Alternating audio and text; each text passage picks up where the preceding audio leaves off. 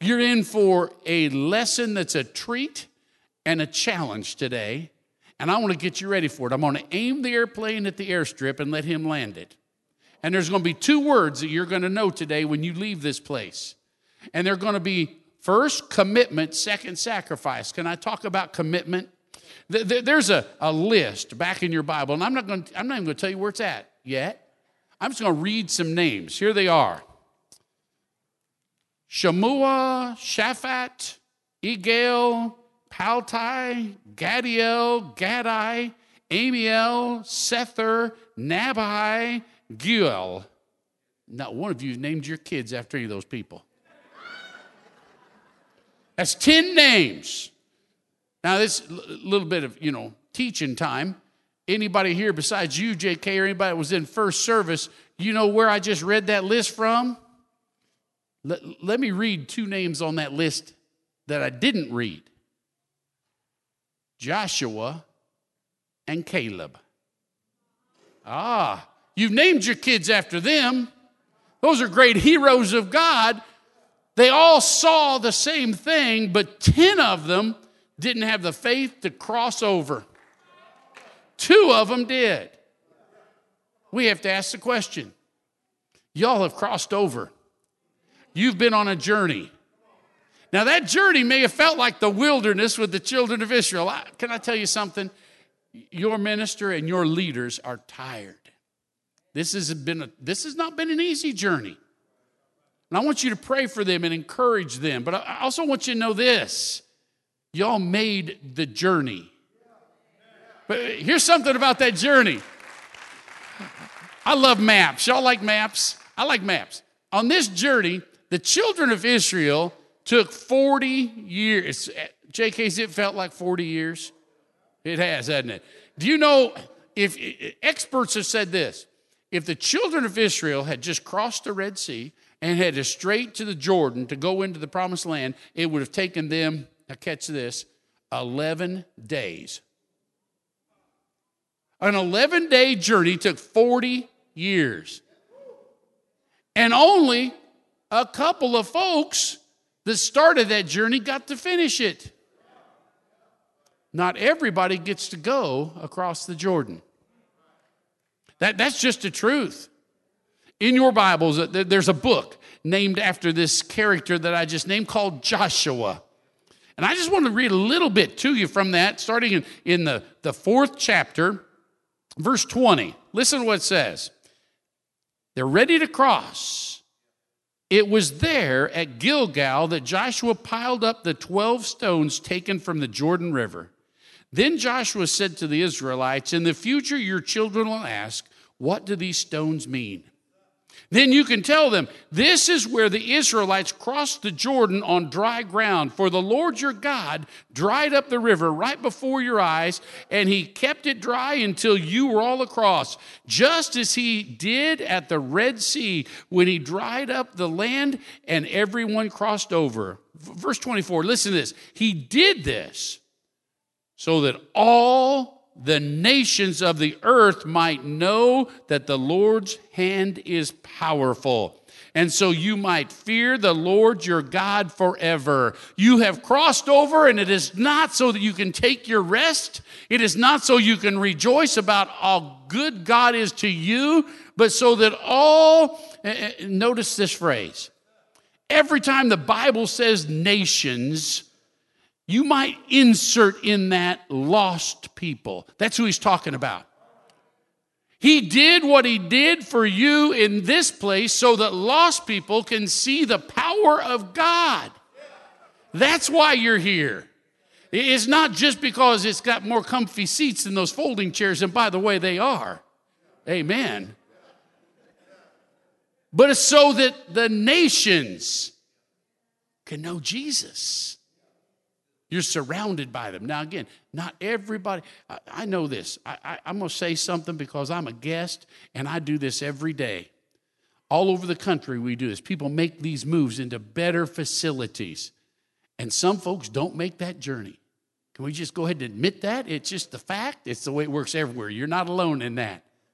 And I just want to let you off the hook on that. Don't, don't worry too much about that.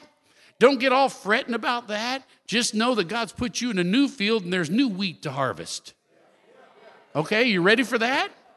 Now, I, I just got a hunch. Anybody here like the Furr's uh, buffet across the way? I kind of like that. Anything attached to chicken and buffet is kind of good with me. I kind of like it. I've been there a few times with you, JK. Yeah, we've had a few prayer meetings at that place. But some of the folks, full of reasons why they couldn't make the journey, maybe it's the drive, maybe it's this, that, and the other thing.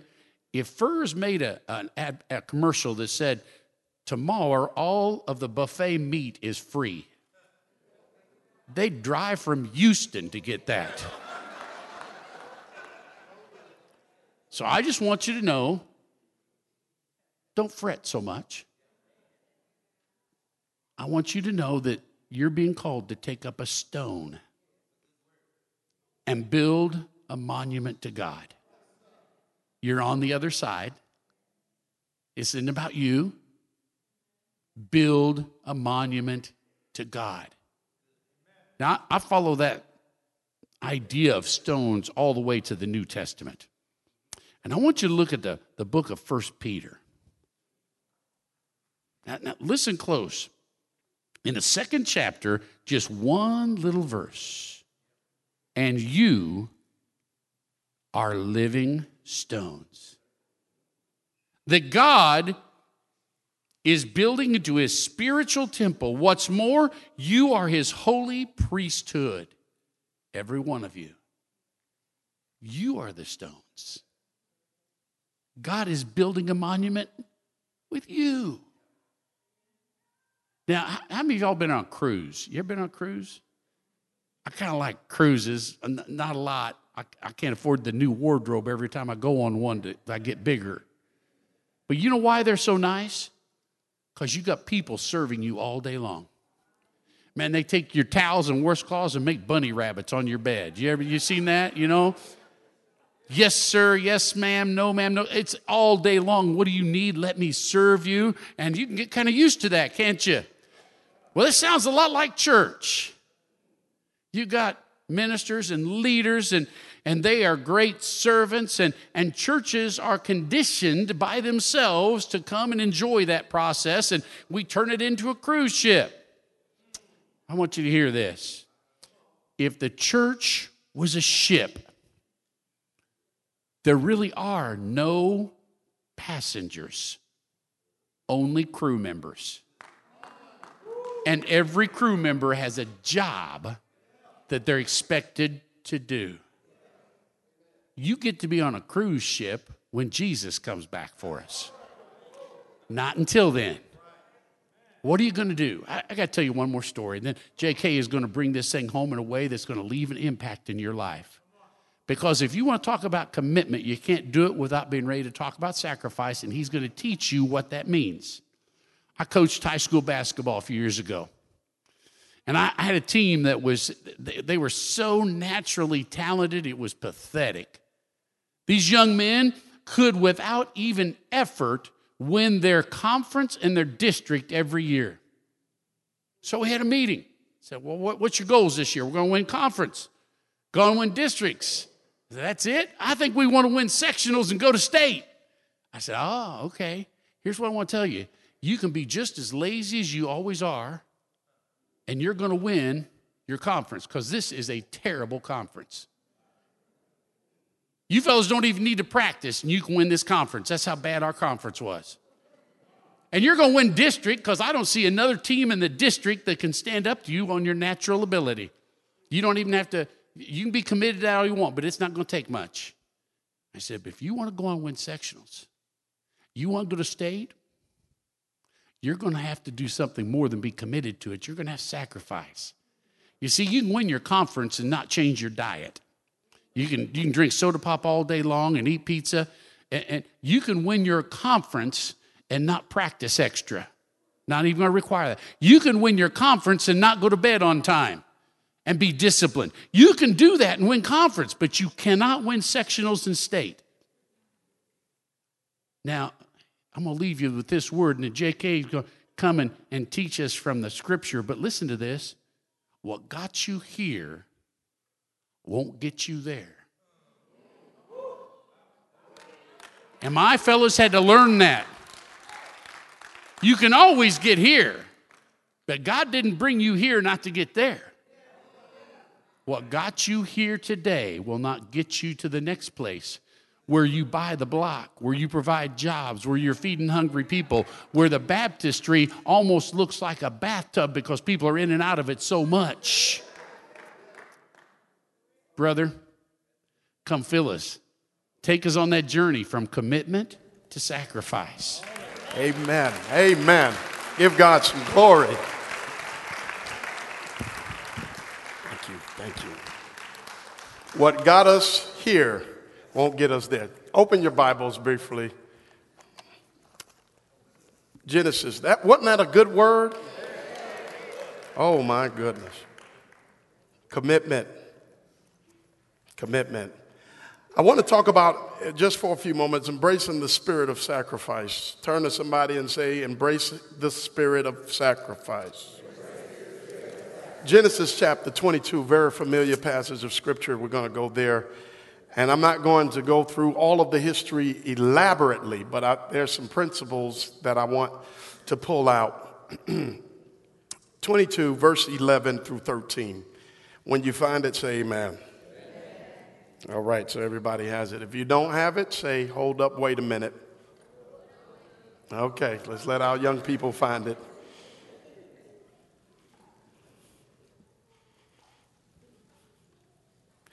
The Bible says in Genesis 22, beginning with verse number 11, but the angel of the Lord called to him from heaven and said, Abraham, Abraham.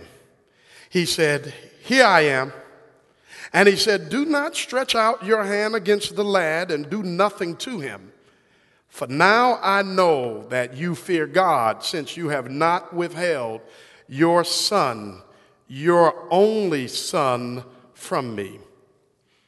Then Abraham raised his eyes and looked, and behold, behind him a ram caught in the thicket by his horns.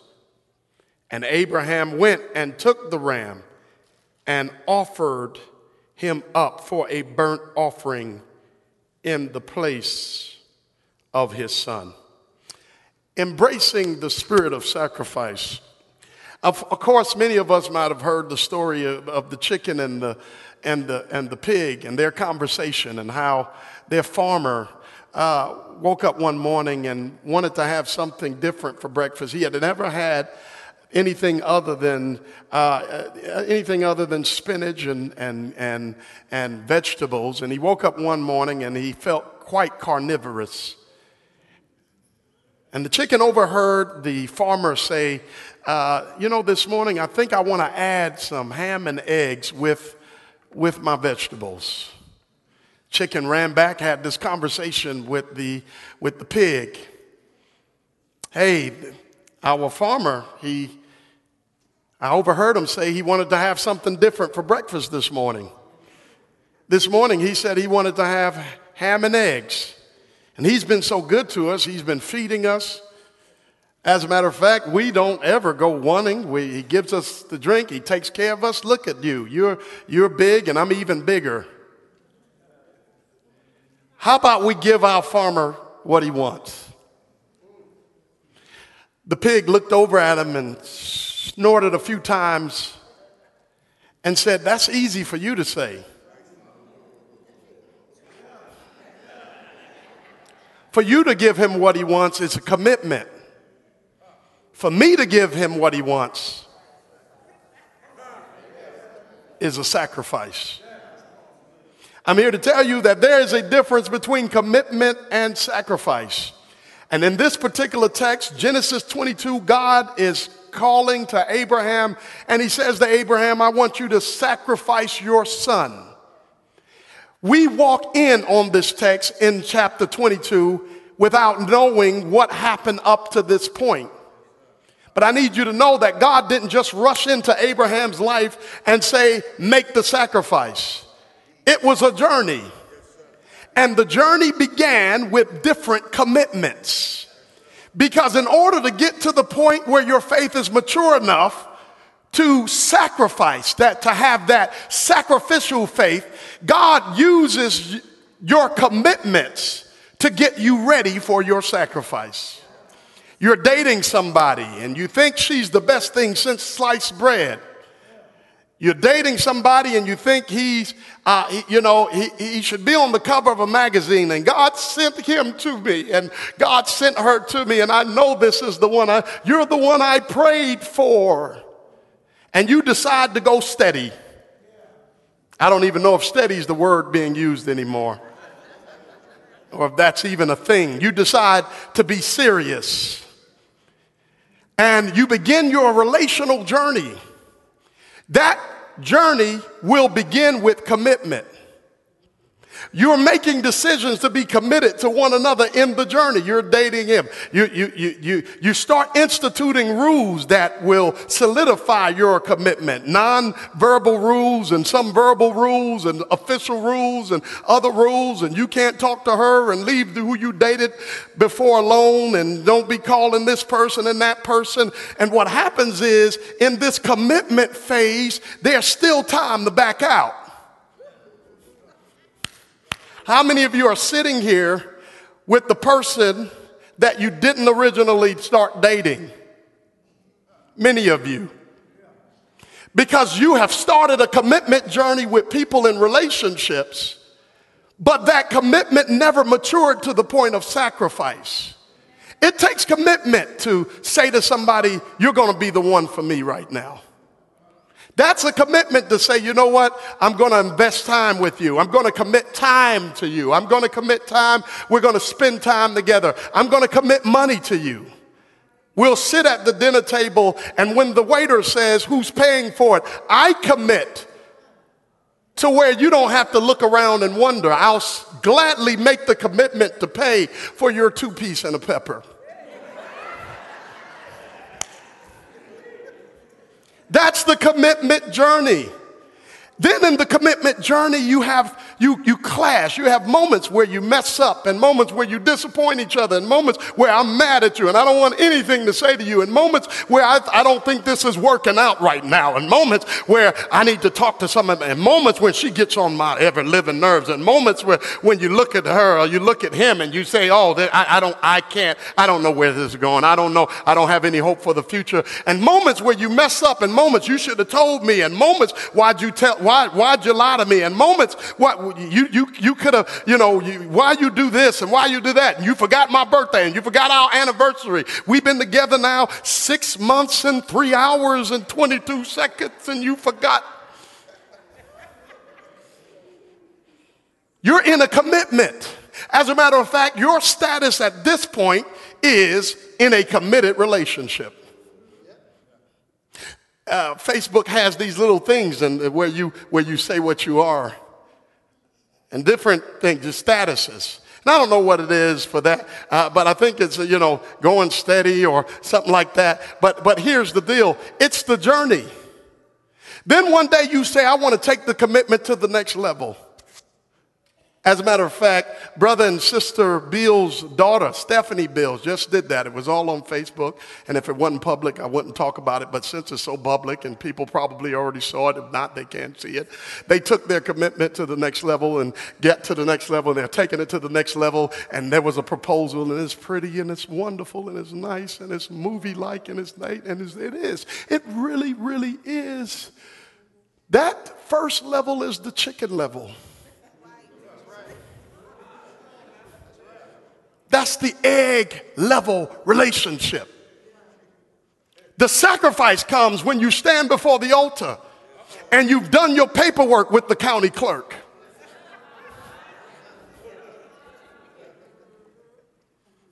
And you've signed your name on the dotted line. And the preacher says, Who gives this man to be married to this woman, to be married to this man? And your dad or whoever your caretaker is says, I do, and walks away and begins with the nuptials and you and gets to your part and you say I do and gets to his part and say I do and he says ladies and gentlemen I now present to some and introduce to others Mr. and Mrs. McGillicuddy Johnson Williamson It takes commitment to get married. It takes sacrifice to be married. Because the day you get married, you sacrifice your status. You sacrifice your singlehood. You give up a part of your life where you were able to have certain liberties. And here, Abraham was spent time in the chicken stage before we get to chapter 22. He spends a lifetime in the chicken stage. In chapter 12, God begins demanding commitments. Everybody look in Genesis chapter 12. Read it quickly. I'm going to show you. Look at the, look at the stage because the road to sacrifice is paved with commitment. If you cannot make commitment, you will not make sacrifice. It is hard pressed to find someone who will go all in on sacrifice if they can't go all in on commitment. It's hard to find a church that will go all in on sacrifice that won't go all in on commitment. And even in our lives, God matures our faith to a sacrificial level, and the way He does it is He demands certain commitments. The Bible says in Genesis chapter 12, begin with verse number one. What does the Bible say? Now the Lord said to Abram, The Lord, good to see you too. Good to see you, Brother Brown. I'm sorry. Good to see you. Good to see you, preacher. Read. Now the Lord said to Abram, The Lord said to Abram, What? Go forth from your country and from your relatives. Here, Abram is minding his own business. Watch God starts demanding things. Watch the commitment. He says, Leave. Leave your country. Leave your what? relatives Relatives. and from your father's house Leave your father's house. to the land which I will show Now, you. Now watch how demanding the commitment is and how much faith it takes. One, he tells him to leave. Leave all of your relatives, leave your family, leave your father, leave your cousins, leave your aunts, leave your uncles, leave everyone you call family, leave your father's house. Oh, what's tied to his father's house? Inheritance is tied to his father's house. Getting what his father had is tied to his father's house. In other words, be done with everything that's due you because of your father's house. Leave. And then on top of that, he says to Abraham, I want you to leave, and I'm not going to tell you exactly where you're going. It took commitment for Abraham, or whose name was Abram at that time, to have the faith to, to make a move where there was a vision, but there wasn't a plan. Many of us are, are, are anal, and some of us are left-brained, and, and that's good. You got, you got the artsy people in here, and you got your scientific people. Raise your hand if you're an art person. Raise your hand if you're a science person. Raise your hand if you're a person who, who, who, who's really feely, emotional. You feel in your heart, right? Raise your hand if you're a person that's logical. See? So you have a just the facts group and you have feelings group. You have a fo- the group that's that's all about that's all about intuitiveness and, and, and, and there's a group that has to know. And sometimes both extremes can be dangerous. But in matters of faith and in matters of commitment, you are doing yourself an injustice if you think you're going to walk with God and know everywhere He's taken you and every plan He has for you. It takes a commitment to walk in faith because God will not always allow you to follow Him with a GPS. Abram went, but God trained him with these commitments because he left. But if you look in the next verse, read. And I will make you a great nation. He says, There's a promise. Uh, I'm, I'm running ahead. He gives him a promise. He says, I'm going to make you a great nation. What does that mean? What does that mean? God says, I'm going to make you a great nation. How, does, uh, how is a person made a nation? A person's made a nation by that person's seed, by their children. I'm going to make you a great nation, just like uh, God put it, it's an, it's an agricultural principle. God takes a seed and makes it a great garden. Right? So he says, I'm going to make you a great nation. Read. And I will bless you, I'm going to bless you. and I will make your name great, I'm going to make your name great. and so you shall be a blessing. You're going to be a blessing. Read. and I will bless those who bless you. I'm going to bless those that bless you and curse those that curse you. Read. And in, in you all the families All of the earth in you. All the families of the earth shall be blessed. And I don't have time to get into it. I don't want to get into the details of it, but it basically means you do know that Abraham gave birth to Isaac. Isaac gave birth to Jacob. Jacob had 12 sons, or 13 kids actually, by four different women, two of which were sisters. 12 of the 13 kids were boys. One of those boys' name was Judah and he would be the progenitor of a tribe, of a family lineage that would lead to ultimately the birth of Jesus Christ, who was of the tribe of Judah. And we worship the Lord today based upon this promise made to Abraham. Say amen if you understand that. So Abraham had all nations in him to be blessed. That was the promise. Everybody say, keep your eye on the promise. And I'm going somewhere with that. You got to keep your eye on the promise. Keep your eye on the promise. Tell the other person, keep your eye on the promise. Watch this. Next verse. So Abram went forth as the Lord had spoken to him, Abram did it. But read. and Lot went with him. Whoa! Lot went with him. You know, Lot was his nephew. The commitment was leave everybody. Now, somebody said he didn't say he invited them with you. Lot has no business being with him, whether Abraham, Abram invited him or whether uh, he came on his own. At the end of the day, Abram said, No, no, stay here. He was the uncle, that was the nephew. Stay here, Neff. God said, Leave everybody. But yet, Abram, who's known as the father of the faithful, makes a bunch of mistakes.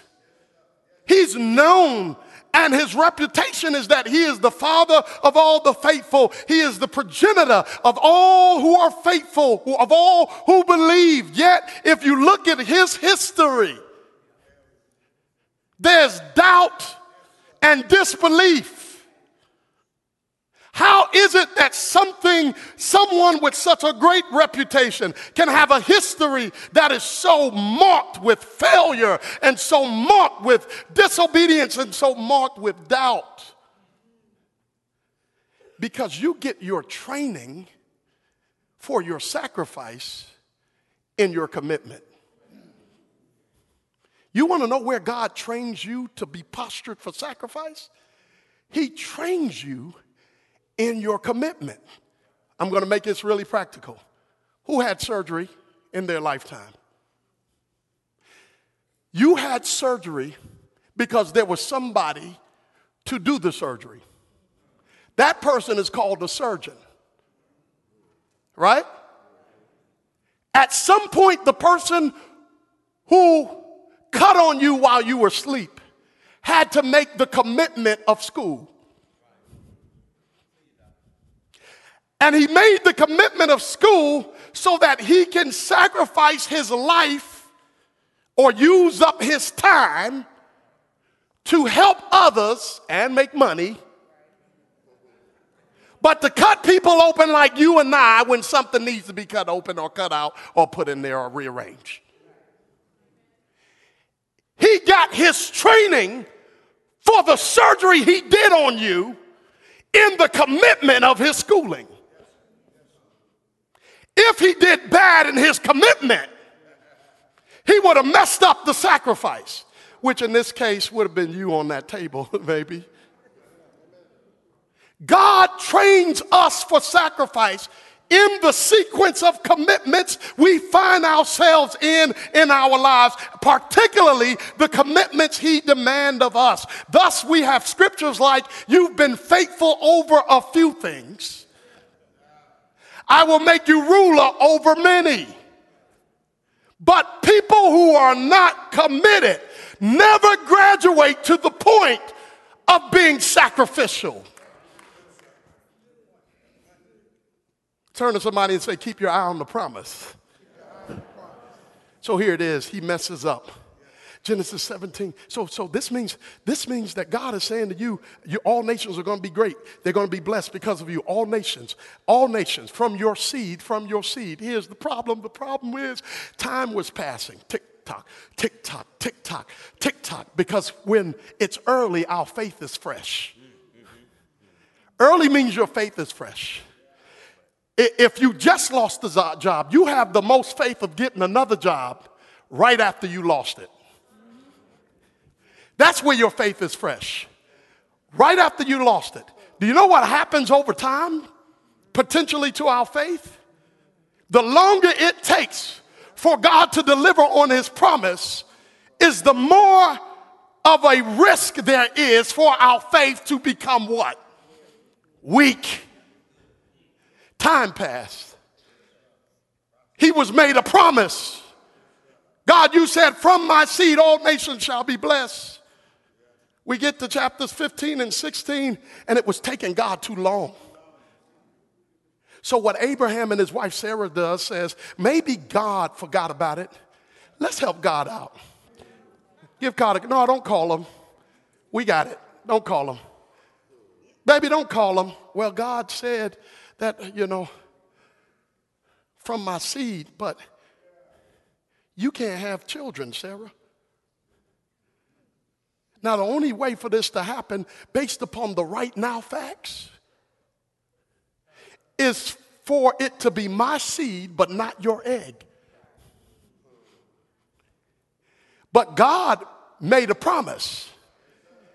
And he wasn't talking about the illegitimacy of his seed. He was talking about his legitimate seed between he and Sarah. So, what in the fullness of time, because time went by and it didn't happen, they decided to come up with a master plan. They were thinking of a master plan. That's my MC square coming up. I'm sorry. Used to have aspirations to be a rapper. I'm still rapping though. So they decided to use the handmaiden Hagar and up pops, out pops at the time Ishmael. Hagar and Abraham get together. It was a surrogate situation where, where, where just to see the fulfillment of the promise, Sarah would sacrifice being the one. Because here's the deal no matter what direction you're going in, you will always sacrifice something for something. We're talking about sacrifice, but in particular, we're talking about sacrifice for God. But guess what? Right now, you make sacrifices. Whether you're on God's side, whether you want to do what God wants you to do or not, you make sacrifices. We make sacrifices to do the wrong thing. How many of us in here have ever made a sacrifice to do the wrong thing? Uh, this side said amen. How many on this side ever made a sacrifice to do the wrong thing? And you were committed to thinking about it all day. And that commitment grew, and that commitment seed grew into a forest of sacrifice.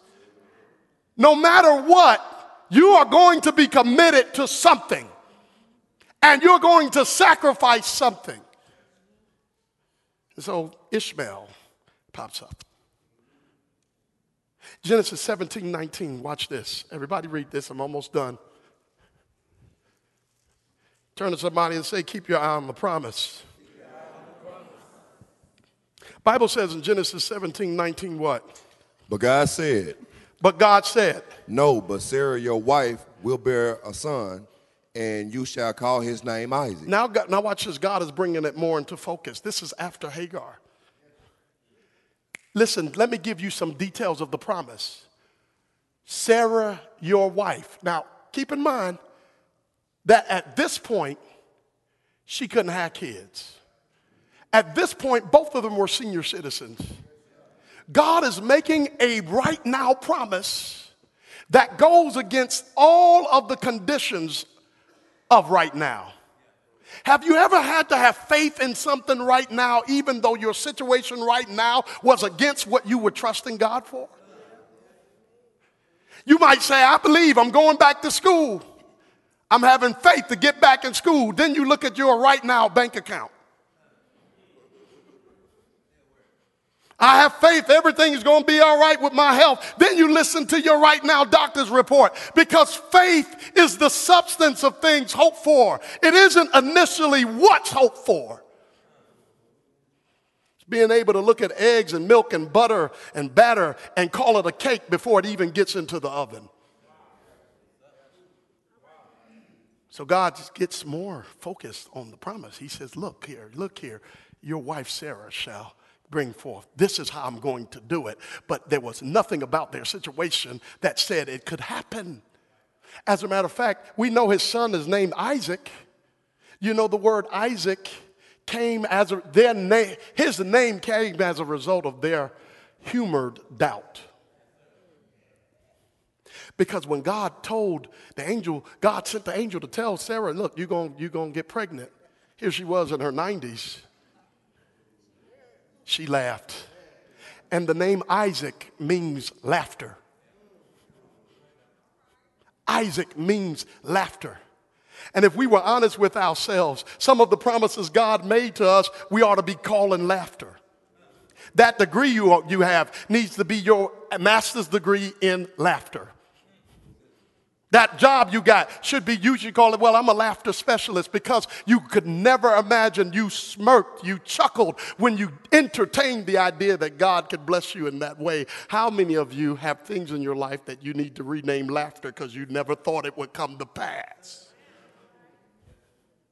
Well, finally, he hits the son. He loves his son, his only son, his only legitimate son. And I'm going to tell you something the illegitimacies will follow you. Don't get it twisted. Ishmael became an enemy to Isaac forever. Ishmaelites, enemies to Isaac. How many of us, see, even in this move, there are things right now, things that are illegitimate that we're having to suffer through because of decisions we made in our commitment process. But it's all right, God got you. That's the beauty of God's sovereignty that he doesn't cancel the whole deal because you faltered in your commitment. Isn't that beautiful? God got you. He doesn't do away with the whole plan because you messed up. As a matter of fact, when God has something for you, if you falter in your commitment, you can't, oh God, you can't even stop what God has for you if He wants you to have it. You cannot stop what God has for you if He wants you to have it. Now, watch this. You may not enjoy it, but if God wants you to have it, you can't stop it. So if you can't stop it if you tried, if you if you if you're not trying to stop it and you stumble along the way, this is the process.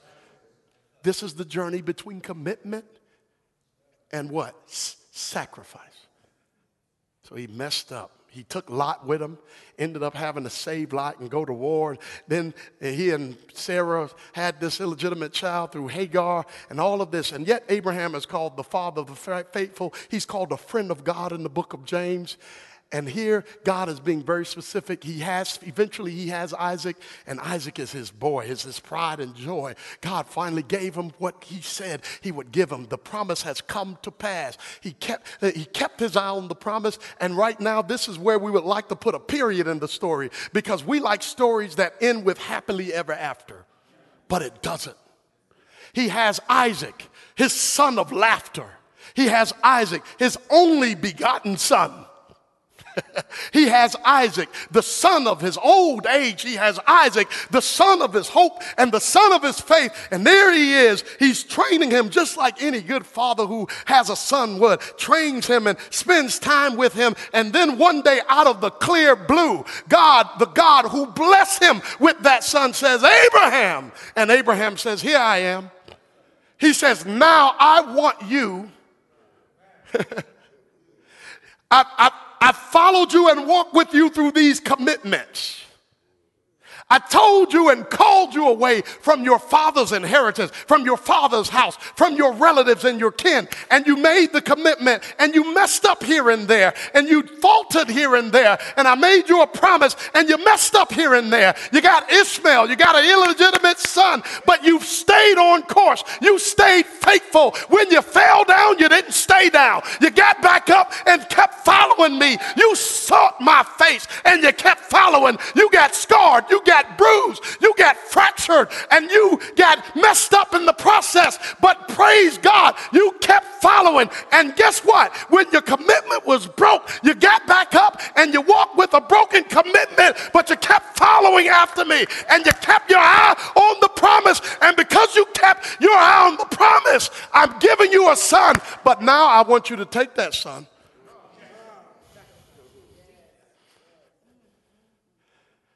And I want you to give him up.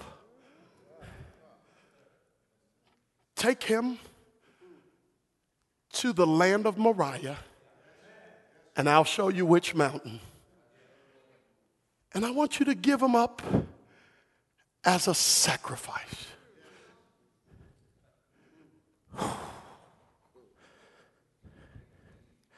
What? This is where the story is supposed to end. I got Isaac. God, you made the promise. I received it. I stayed committed, even though my commitment was shaky and was fractured. And now you are telling me to give up what you gave me? God was testing Abraham to make sure that the blessing didn't get between them. Ooh, Jesus, help me, Holy Ghost. Because God will bless us, but He never wants the blessing to get between us and Him. He doesn't want the new job to get between you and Him. You prayed for it. You said, Lord, I don't know what I'm going to do. You asked others to pray about it. You prayed and you even fasted. You get it. You're making money. You're moving up in the company, and suddenly, God says, Okay, I need you to be committed in this ministry. And you say, What? I can't. Lord, I'm working the job you bless me with. And I can't tell you how many Christians let God's blessing get in between them and God. And God wanted to ensure and He wanted to see or experience that God, that He was more important than what He promised Abraham. So, Abraham sanctified Isaac. Everybody say sanctified. I've got to stop before there's sacrifice, there has to be sanctification. If you want to sacrifice something, you have to sanctify. To sanctify it means to set it apart. Here's another example of sanctify to give it a designated destination. To designate a destination. Many of us sanctify our children. How many are there any parents that have aspirations for your children? You have given your children a designated destination. You've said, oh, yeah, you're going to be great.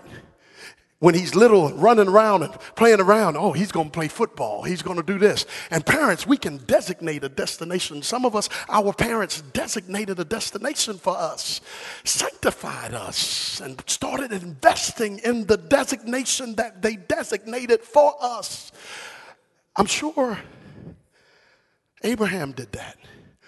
But what happens when God erases your designated destination and says, set him apart for what I want to do? And I want you to kill him. How did Abraham survive it? He kept his eye on the promise. Bible says he took them up, laid them out, and began the process. Lifted his dagger and would have come down, and the angel of the Lord stopped him and said, Now I know. I know that you trust me. I know that you'll serve me. I know that you're doing this. And here's the deal many of us want God to know what we don't show him. The spirit of sacrifice says that I will do, I'm willing. There's nothing I'm tied to more than I'm tied to God. And if I've got to choose between something being lost and something being kept, and something being given up and something being retained, if I've got to make a choice between my relationship with God and my relationship with what He gave me,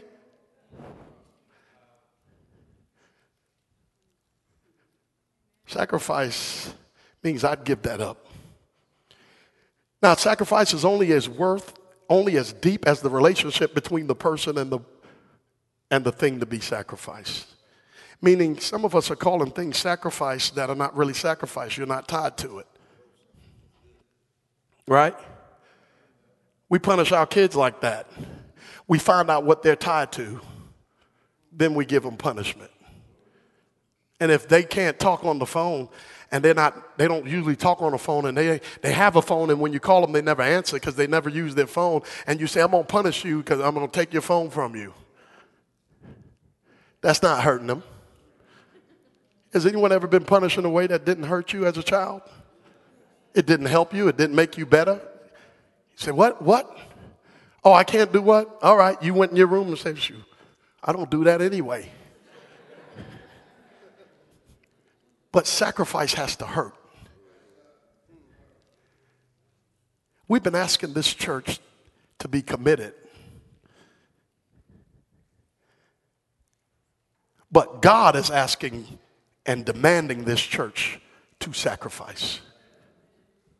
When Abraham did that, what God was doing is he was giving Abraham a peek into what God himself would do. And it took faith for Abraham to do it. But who did God have faith in to do it? It didn't take faith for God to sacrifice his son. While it took Abraham faith to sacrifice Isaac, God did it not because of faith, but because of love. For God so loved the world that he gave, watch this, his only begotten Son. And now God is saying, embrace sacrifice. We live in a society that wants something for nothing and don't demand anything for anything. Don't ask me to do anything. Don't ask me to do this and. This cannot be the kingdom. It's time to sacrifice. Sacrifice what? Time? Well, you say, yeah, I do sacrifice my time. Yeah. My question is, how much do you value your time? Because if you don't value your time, it's not a sacrifice. That's why it's easier for some of us to sacrifice our time because we don't have as much value on our time as we do some other things. Do you know why one of the hardest things it is for people to sacrifice is money? Do you know why? You ever think about why? Because we're tied to it. A sacrifice is only as difficult as the connection and the attachment between you and what you're sacrificing. But the greatest level of faith is not seen in you sacrificing something that has no value, but sacrificing something that has great value. Because when it came to saving us, God could have sacrificed all the trees in the world. He could have sacrificed every horse in the world. He could have said, I'm going to cause every horse to die for your sins. He could have sacrificed the stars in heaven and he could have said, For your sins, I will sacrifice all the stars of heaven, and just with a blow out of my divine lips, every star will lose their twinkle just to save you. No. God took something he valued something that was attached to him. And the Holy Spirit shows us how attached he was to him. You know how when Jesus got baptized, Jesus, as a proud papa, God said, Hey, this is my beloved son in whom I'm well pleased. He was a proud father of his son Jesus. And God says, To show you how much I love you, I'm going to demonstrate it with a sacrifice that will hurt me. I love you enough to hurt me to save you. You haven't sacrificed if it hasn't hurt. If it hasn't hurt. Now you can be committed and not hurt, not hurt that bad. But if it hasn't hurt, you have not learned sacrifice. And guess what it's going to take for us to do what God has put us here to do? It's going to take commitment, yeah, because you can't get sacrifice without commitment. But it's dangerous to put people on the sacrifice committee that haven't spent time on the commitment in the commitment ministry. God is demanding more sacrifice. And in order to get there, you got to be committed. God says, I'm committed to you, I sacrifice to you. Now, what does that look like? We know that Genesis 22 looks like Jesus, which is exactly what it was. It was a prelude, a preview of what God would do, and ultimately He did it. And Jesus died on the cross. He died. He was God, God's only begotten Son, died on the cross for your sins. And here's the thing: the object of, oh, or guess what? The recipients of the sacrifice weren't worthy. Because it's easy to sacrifice for somebody who's thankful. How many of you find it easy to do something for people who will give you a barrage of thank yous and I really appreciate it? How many of you can easily do that for somebody? It's easy to give somebody, somebody to help somebody that you know is going to be grateful and walk around it. But how many of you would do it for somebody you know won't even say thank you? How many of you enjoy doing it? See, part of the sacrifice was not only Jesus and his connection to Jesus, but also the disposition of the ones he was sacrificing for. That is part of the sacrifice. Because for a good man, some would dare to die. Romans 5. But God commended his love to us in that while we were yet sinners, I gave you the best of me while you were the worst toward me. And now God says, I showed you what sacrifice looks like.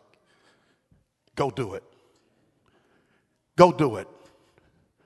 Don't just talk about it, do it. Do it. Yeah, be committed. But pick up your lessons because one day I'm going to demand sacrifice. Do it. Do it. Do it. Do it. Do it. And guess what? You never know when God is going to call for sacrifice. Watch this. In the church and even in your personal life, you're committed to your wife, you're committed to your child. Yes, stay committed because one day something might happen where you have to sacrifice. And if you have a hard time being committed, you're going to have almost an impossible time being sacrificed. The story is told as I end of of a, of a guy that had gotten partially eaten by a shark. He survived it. And uh, he lived on and had scars. The shark had got him across his shoulder, and so his shoulder was deformed. And got it part of his leg, so he walked, and his head had hit a reef as he struggled in the water. And I'm just I'm walking in on part of the story. And so here he is. And people looked at him as he worked a job at Walmart in California by the bay. And here he was dragging, and he looked partially deformed. And people would look at him and feel sorry for him. Hmm. Some people would try to whisper and try to figure out a story because you know if you look too messed up, people will add their narrative to your look. They will try to diagnose why you look like that, where you got that scar from, why, what, what's that's going on, why you talk like that, why you got that tick. They will give a narrative to your story. But, and people often did that until one day was brave, someone was brave enough to ask him, what, what happened? You, you have to be, that has to be really sad. And I, my heart goes out to you And the guy started laughing. he, he, he started laughing, and the person who's looking at him and pitying him and seeing this deformed man and laughing in front of him, the guy that, that was talking to him finally said, Why are you laughing? He's saying, Me looking like this was worth what I saved to look like it. And the guy said, What are you talking about? See, I didn't just get bitten by a shark. I got bitten by a shark trying to save my kid. And me looking like this is worth what I saved to look like this.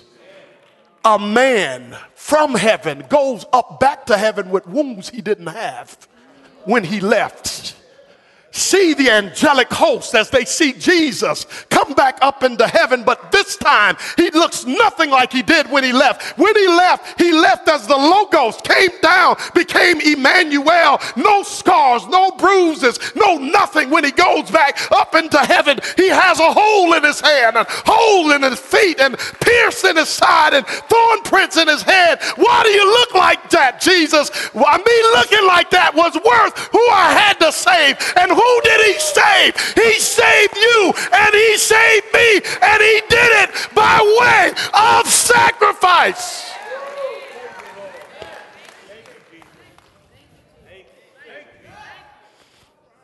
Now Jesus says, Go do it. Do what I did and sacrifice. Uh-uh, don't just give something you don't care about. Sacrifice what you're attached to. And I guarantee you, if you do it, you'll be pleasing to me because there's nothing we can sacrifice to God that God didn't give to us first. So you start out with a blessing. Then you go do that sacrifice thing. And Jesus did that for you. If you're here, you're not a Christian, I need to tell you, you're gonna you you you you're being exposed this morning to what God sacrificed for you. He gave Jesus for you. You should have looked like that.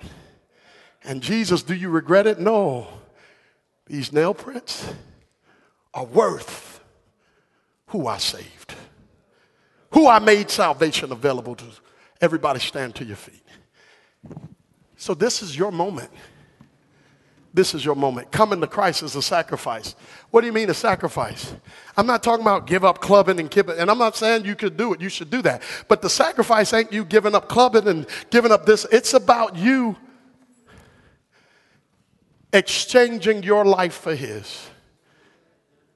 He that cometh after me must deny himself, take up his cross and follow me. And if you need to come, Come believing that He is the Son of God. Come repenting of your sins, confessing Him with your lips and your life, being buried with Christ in baptism. Come. He gave His life for you.